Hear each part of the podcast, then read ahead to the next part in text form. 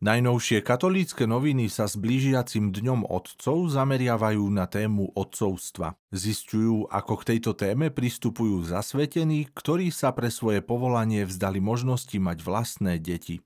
Kňaz Dušan Pecko považuje za prioritu duchovného otca, aby mal svoje zverené deti rád. Musia cítiť, že sú pre mňa dôležité a že mi na nich záleží. Chcem, aby vedeli, že môžu za mnou kedykoľvek prísť a rozobrať akýkoľvek problém, hovorí Dušan Pecko.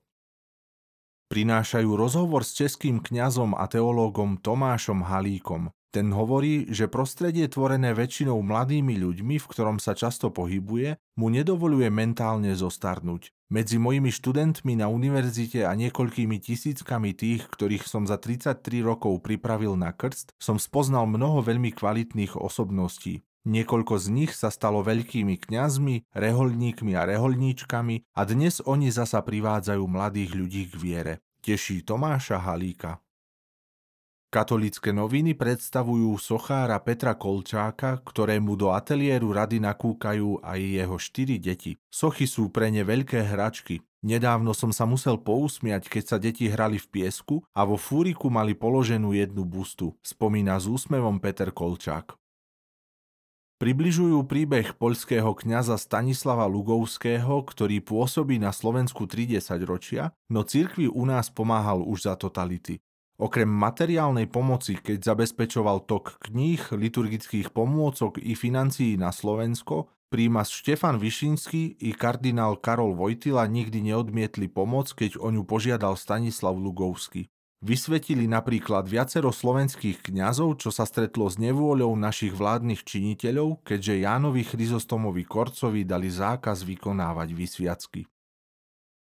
V rubrike Duchovná obnova píšu o svetom Antonovi Paduánskom. Františkan Štefan Marian Bankovič pozýva, aby svätý Anton nebol pre nás pomocníkom len vtedy, keď stratíme kľúče či iné osobné veci. Objavme i vzácny rozmer jeho života, ktorým je úcta, láska a túžba po Božom slove v písme svetom.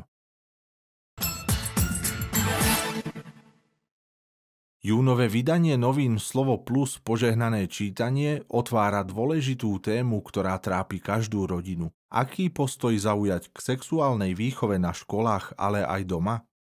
S kapucínom Martinom Borovským sa redakcia rozprávala o tom, čo všetko by mala sexuálna výchova zahrňať, ako by k nej mal kresťan pristupovať a kedy s ňou doma začať. S Liviou Halmkan z projektu Tlakový hrniec sme zase hovorili o porne, s ktorým sa deti stretávajú už na základných školách. Ponúkame tiež tipy, ako deťom predostrieť problematiku sexu.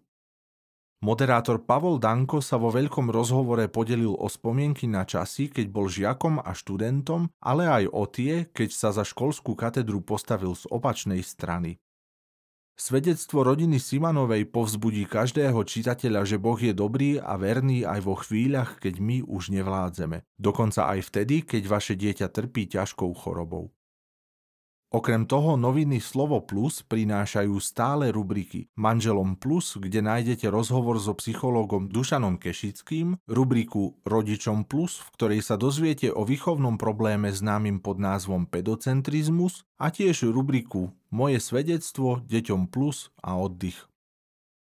Slovo Plus tiež radí, kedy máme s deťmi hovoriť o sexualite. Rubrika Moja farnosť nám v júnovom čísle predstavuje farnosť Okoličné, Vyšné Ružbachy, Brezno Mazorníkovo a Sereď.